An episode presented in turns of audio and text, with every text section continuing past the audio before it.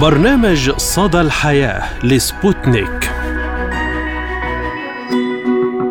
مرحبا بكم مستمعينا الكرام في حلقة جديدة من برنامج صدى الحياة نقدمه لكم أنا عماد الطفيلة وأنا فرح القادري نتحدث اليوم عن مواضيع متنوعة وأهم أخبار الترند خلال هذا الأسبوع. ونبدأ الحلقة بموضوعنا الرئيسي حول مستقبل التعليم في الجامعات بعد هذه التحولات العالمية بين الواقع والافتراض ومدى التعاون الدولي العربي بين الجامعات الروسية العربية.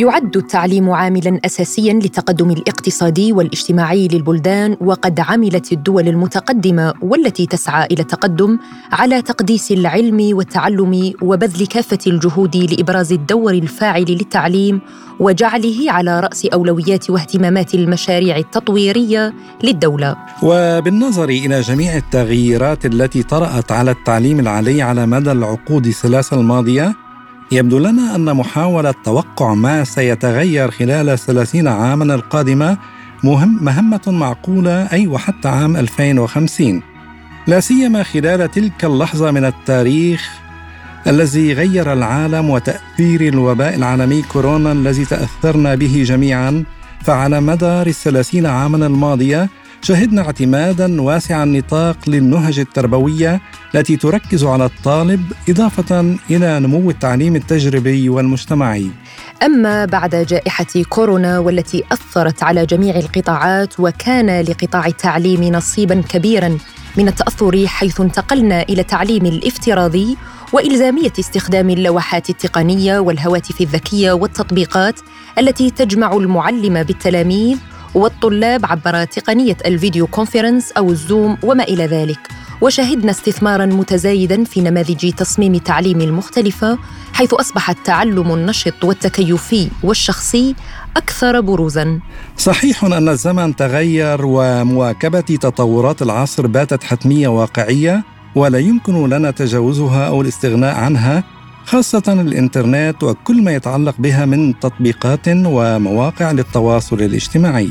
حيث تشير الكثير من التوقعات إلى أننا سنعيش في عالم مختلف تماما بحلول منتصف هذا القرن، فهناك ثمانية مليار نسمة يعيش على هذا الكوكب وتتوقع الأمم المتحدة أن يكون الرقم أقرب إلى عشرة مليارات بحلول عام 2050 ذلك يعني قفزة تتجاوز ما نسبته 30%.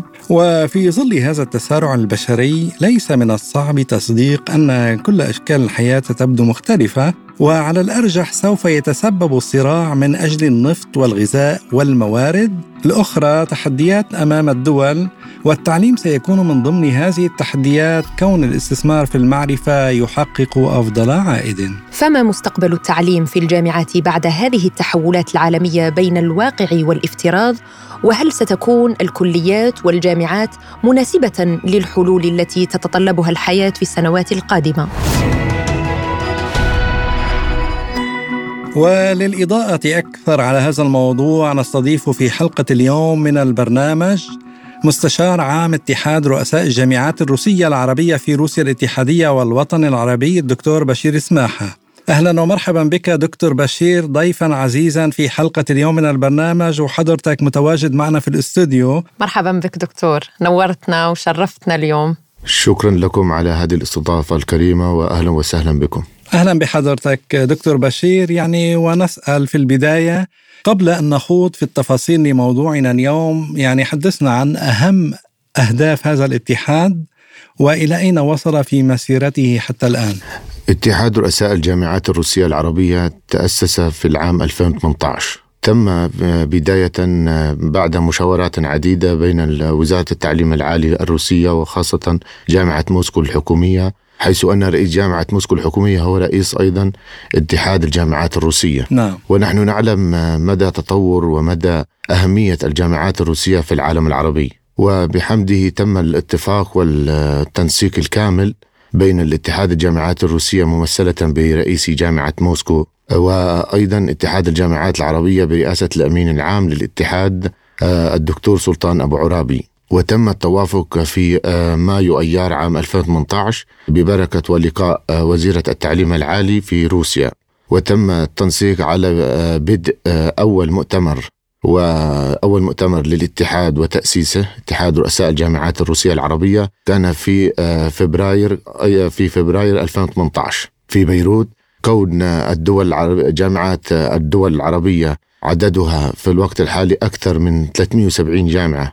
من كافة الوطن العربي ونحن نعرف هناك 22 دولة عربية ومع الاتحاد الجامعات الروسية التي يتكون أيضا أكثر من حوالي 700 جامعة حكومية. نعم. آه، اليوم يعني آه، بعض الدول العربية تحتل رتبا يعني عالمية في التصنيف لجودة التعليم. مثلا الإمارات كانت الأولى عربيا في جودة التعليم وأيضا السابعة والعشرين عالميا في آه، التعليم المتطور. وقطر الثانية عربيا والرابعة عالميا. يعني كيف ترون التوافق بين آه، جودة التعليم في بعض الدول العربية مع الاستفادة من الخبرات في التعليم في الجامعات الروسية؟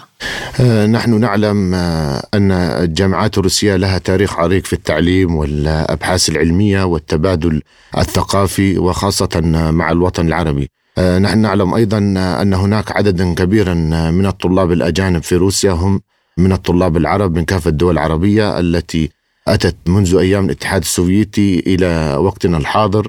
آه، هناك عدد كبير من من درسوا ووصلوا إلى مراتب عليا في بلادهم العربية آه، من رؤساء جامعات من نواب من وزراء من رؤساء جمهورية. هذا يعني مدى التطور وجودة التعليم في الجامعات الروسية. طبعا نحن في الاتحاد رؤساء الجامعات العربية الروسية تم التنسيق في مجالات واسعة. من أهمها البحث العلمي. نحن نعلم متى الصعوبات التي واجهت الجامعات العربية في الوطن العربي ومدى أهمية التعاون وهناك تم التنسيق في مجالات عدة. أهمها البحث العلمي كما قلنا. كانت هناك اتفاقيات بين آه، عدد كبير من الجامعات الروسية والجامعات العربية خاصة في جمهورية مصر العربية وفي الجامعات الخليجية منها الإمارات منها سلطنة عمان منها آه، قطر وأيضا آه، بعد الجامعات الأردنية والسورية واللبنانية. هناك أيضا عدا البحث العلمي هناك التبادل الكادر التعليمي والتبادل الطلابي وكان هناك لنا جولات أيضا من التفاهم بين رؤساء الجامعات العربية. من حيث المشاركة في المؤتمرات الثقافية والأكاديمية العربية من خبراء وكادر تعليمي عالي المستوى من روسيا الاتحادية وبالعكس أيضا. ونحن نشهد في الفترة الأخيرة آه، انفتاح المستوى الرسمي الروسي على الانفتاح على العالم العربي. آه، ورأينا النتائج الواسعة والتسهيل في المشاورات وحضور الندوات والمؤتمرات وأيضا عرفنا آه، تطورا كبيرا من منذ زمن قصير على اهتمام الشعب الروسي بتعلم اللغة العربية. اللغة العربية ونحن حصلنا على عدة طلبات من جامعات حكومية روسية من أجل تسهيل وإنشاء ومراكز ثقافية لتعليم وتعلم اللغة العربية. ورأينا اهتمام كبير جدا. وبالعكس أيضا في العالم العربي رأينا اهتمام كبير من بعد الجامعات العربية. الحكومية والخاصة بالاهتمام بتعليم اللغة الروسية. وقد شهدنا ذلك في عدة دول عربية وهناك أيضا اهتمام على مستوى المدارس لتعليم آه، أبنائها التلاميذ آه، تعليم اللغة الروسية. وكان هذا مادة آه، جيدة وممتازة من أجل تنمية ومن أجل الاهتمام باللغة العربية باللغة العربية في الجانب الروسي. واللغة الروسية من الجانب العربي. نعم يمكن تغيير وجهة العالم أو بعض الدول حول العالم نحو تعدد اللغات لأنه بالنهاية يعني اللغة الروسية ضمن أهم اللغات العالمية واللغة العربية بالمقابل كما أشرت يعني إلى وجود وجودها في واهتمام الروس بتعلم اللغة العربية. حدثنا عن المركز الثقافي اللبناني المقام في زحلة في البقاع. يعني أه جولة قصيرة هناك. تم افتتاح آه، هذا المركز في العام آه، أيضا عام 2018 في زحل البقاع لمدى آه، وجود عدد كبير من الخريجين اللبنانيين من من أيام الاتحاد السوفيتي وروسيا الاتحادية. وكان هناك فكرة على تأسيس هذا المركز وتعليم اللغة الروسية وتسهيل أمور للتعليم في الجامعات الروسية من أجل الطلاب اللبنانيين. وتم إرسال عدد كبير ما يفوق 300 طالب لبناني من خلال هذا المركز آه، للتعليم في تخصصات مختلفة منها الطبية والهندسية والنفط والغاز. وهذا المركز آه، كان دائما سباك في القضايا الروسية وخاصة من أجل تطوير العلاقات والعلاقات الثقافية والأكاديمية بين لبنان بين لبنان والعالم العربي وروسيا الاتحادية. طيب دكتور بشير بالنسبة لمسألة التعليم في الجامعات الروسية، من هي الفئات التي بإمكانها الحصول على التعليم المجاني وغير المجاني المدفوع يعني؟ نحن نعلم الدراسة في الجامعات الروسية تكون في شقين. الشق الأول آه، الحكومة الروسية ووزارة التعليم العالي الروسية تقدم المنح الدراسية التعليم المجاني للطلاب الطلاب الأجانب ومنهم الطلاب العرب. طبعا آه، في الوقت الحالي تقدم روسيا حوالي 30 ألف مقعد دراسي مجاني لكافة العالم. كما ذكر وزير التعليم العالي هناك 3 ألف مقعد تحصل عليه يحصل عليها العالم العربي. هذا يعني حوالي 10% من المنح الدراسية المجانية. طبعا هناك آه، site تقدم عليه الطلاب وهناك شروط وليست شروط صعبة. أي طالب ممكن أن يعمل على تثبيت ملفه وإرساله إلى هذا ال site عبر وكالة روس سوترودنيتشيستفا ويحصل الطالب على التأشيرات ويحصل على كافة المعلومات المطلوبة. وتدرس وزارة التعليم العالي مع بالتعاون مع مع وكالة الروسا تورنستفا كل طالب كل ملف طالب بشكل ممتاز وتقني ويحصل الطالب على التعليم. طبعا المنحة الدراسية في كافة التخصصات ممكن أي طالب أن يحصل عليها. طبعا هناك تعاون مع وزارات التعليم العربية. أما الشق الثاني هو التعليم على حساب الخاص. هناك عدد كبير من الطلاب العرب الذين يسافروا ويدرسوا في الجامعات الروسية على حسابهم الخاص.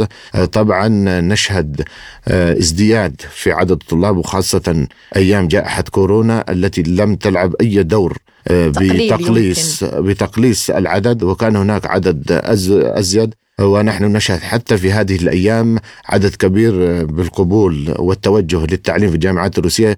وهذا يعبر عن مدى آه، تطور وجودة التعليم في الجامعات الروسية. آه، تحدثت يعني آه، وأشرت إلى نقطة مهمة هو التحولات العالمية في فترة جائحة كورونا.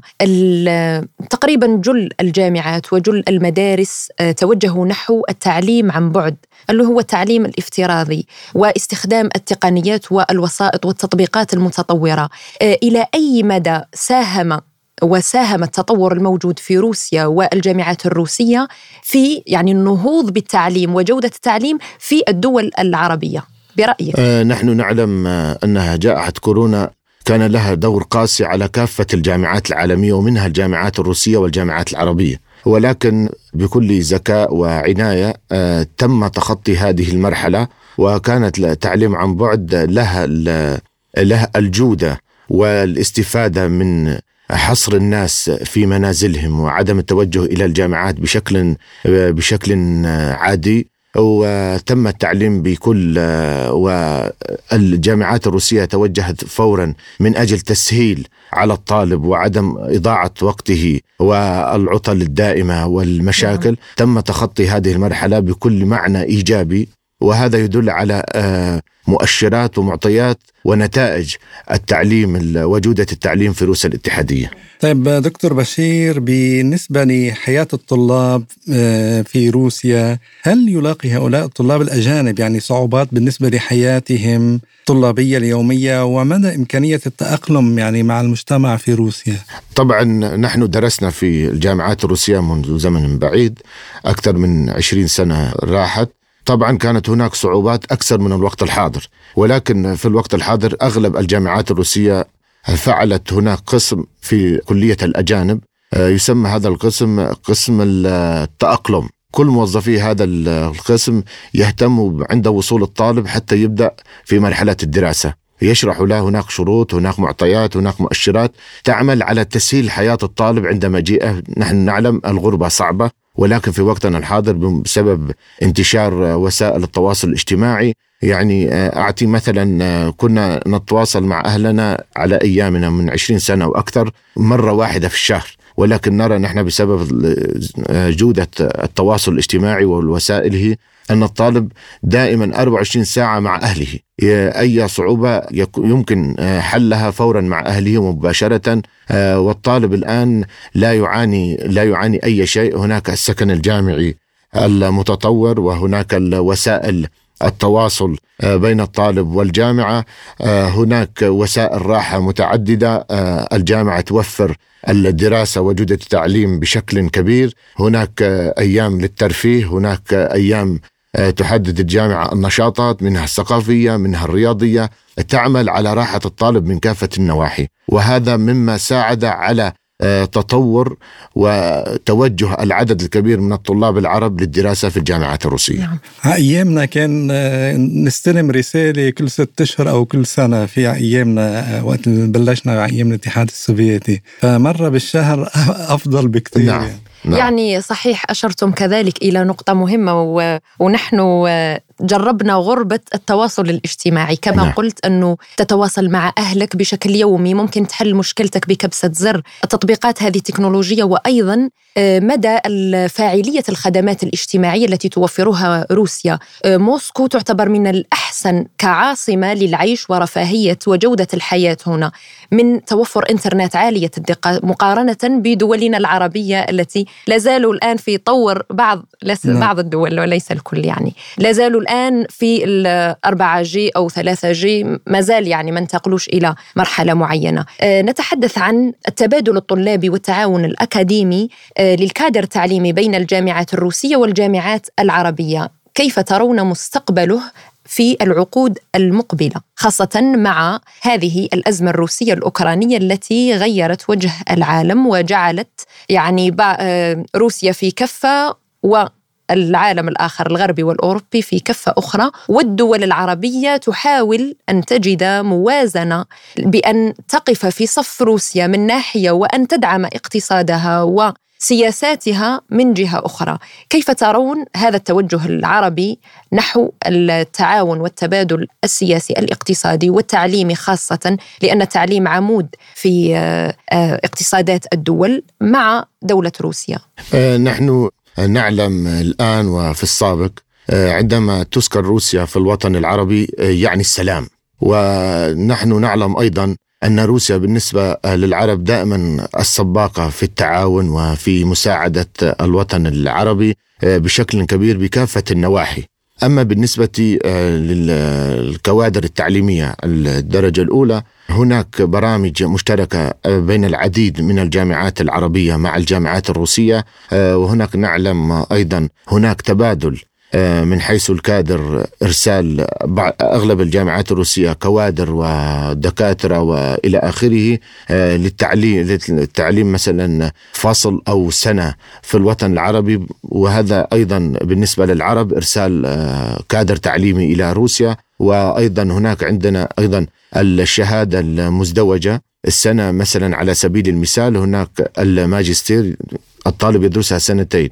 تم أيضا توقيع اتفاقيات ومعاهدات على أن يتم طالب الماجستير أن يدرس سنة في روسيا وسنة في آه، إحدى الجامعات العربية ويحصل على شهادتين. شهادة من الجامعة الروسية وشهادة من الجامعة العربية. هذه أيضا ساعدت على تأقلم والكادر التعليمي أصبح له خبرة واسعة.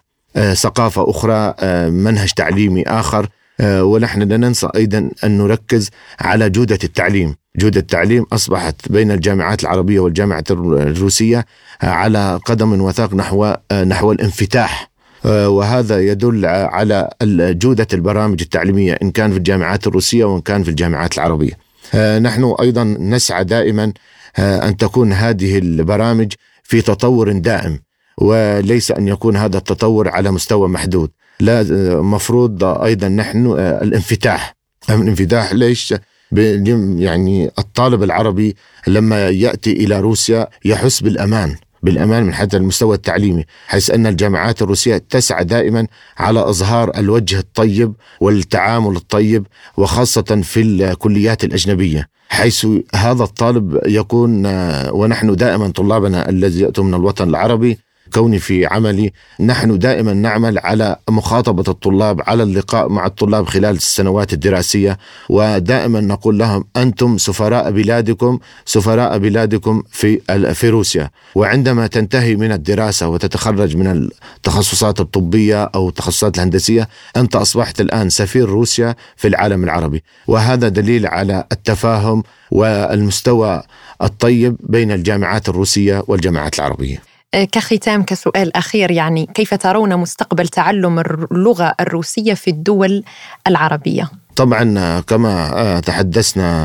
قبل قليل اللغة الروسية تلقى انفتاح وقبول واسع في في الدول العربية وقبول المدارس هذه المشاريع المتبادلة من أجل تعليم وتعلم اللغة الروسية حيث أن اللغة الروسية هي من اللغات الأساسية في العالم كما هي اللغة العربية. ونحن نعلم أن هناك يوم اللغة الروسية في روسيا ويوم اللغة العربية في العالم العربي والعالم. فهذا يعني آه، اللغات هي تعمل على آه، على تقليص الحدود بين دول العالم. وهذا يعني أن اللغة الروسية واللغة العربية آه، أيضا في انتشار وفي انتشار وتعليم وتعلم واسع في وقتنا الحاضر. وفي نهاية آه، هذا اللقاء آه، أريد أن أشكركم الأستاذ والأستاذة الكريمة وإدارة سبوتنيك على هذا اللقاء الطيب والرائع. وفي النهاية أحب أن أنقل تحيات أمين عام اتحاد الجامعات العربية معالي الدكتور عمرو عزت سلامة. وأيضا نشكر الإنسان العظيم رئيس اتحاد الجامعات الروسية رئيس جامعة موسكو الحكومية آه، البروفيسور آه، فيكتور أنتونوفيتش.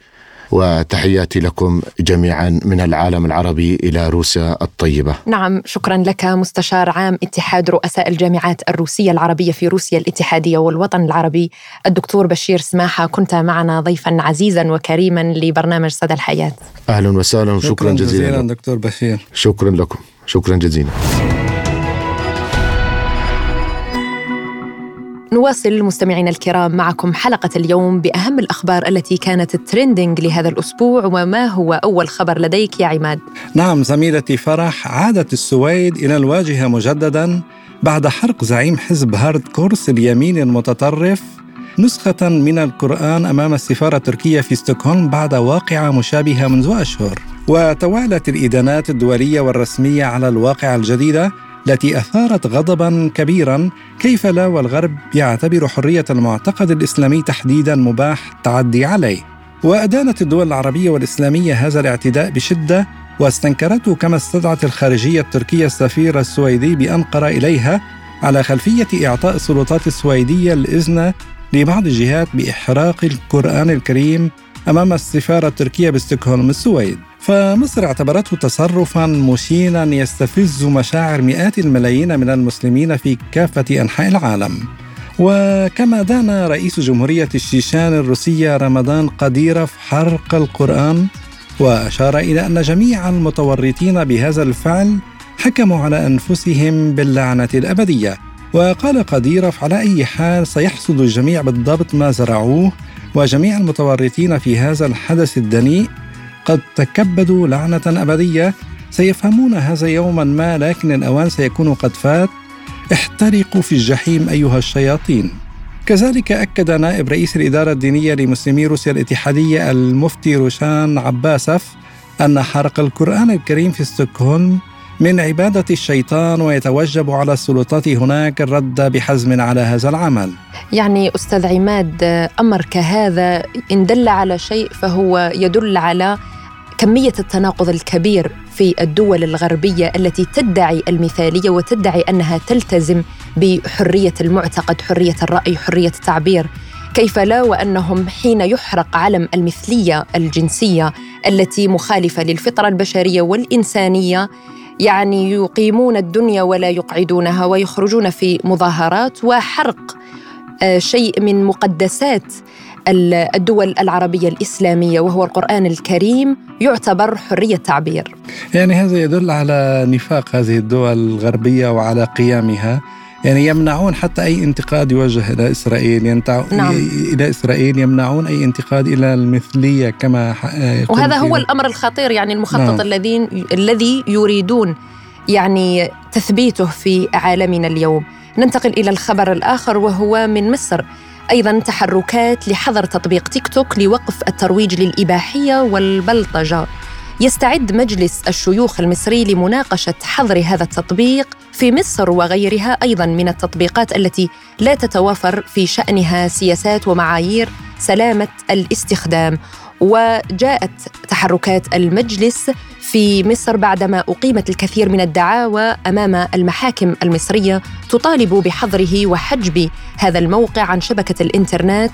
وكما طالبت أيضا شركتي جوجل وآبل بحذف التطبيق من متاجرها سواء جوجل بلاي أو أبل ستور في مصر وجاءت في إحدى الدعوات التي أقيمت سابقا بأن تيك توك يروج لمقاطع العري والإباحية والبلطجة والعنف والتنمر في المجتمع بل وأصبح منفذا لتجارة المواد المخدرة وتجارة العمالة والجنس ما يؤثر بشكل سلبي على المجتمع خاصة فئة الأطفال. والشباب. انطلقت الدورة السابعة من أيام الفيلم الأوروبي بالجزائر من التاسع عشر إلى السادس والعشرين من كانون الثاني يناير بالجزائر العاصمة وبجاية ووهران بإعادة عشرين فيلما خياليا ووثائقيا تعالج في معظمها موضوع ظاهرة الهجرة حسب ما أكد المنظمون.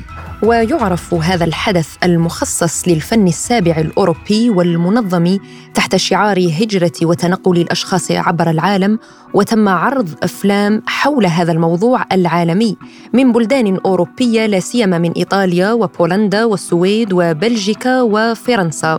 وتحتضن سينماتيك الجزائر التي تستقبل جميع الأفلام المشاركة عرض الفيلم الإيطالي القصير والله أقسم لك لمارسيليو ماريليتو والفيلم الخيالي الطويل متراس للمخرج الجزائري رشيد بن حاج. ومن بين الأفلام الخيالية المبرمجة هناك أوروبا الإيطالي والمهاجرون السويدي والرجل الذي باع جلده الألماني علاوة على ثلاثة أفلام وثائقية.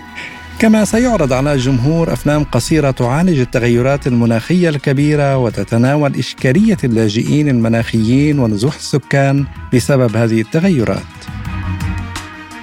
نصل وإياكم مستمعينا الكرام إلى ختام حلقة اليوم من برنامج صدى الحياة. قدمناه لكم من استديوهاتنا في موسكو. أنا فرح القادري. وأنا عماد الطفيلي وشكرا لإصغائكم وإلى اللقاء. إلى اللقاء.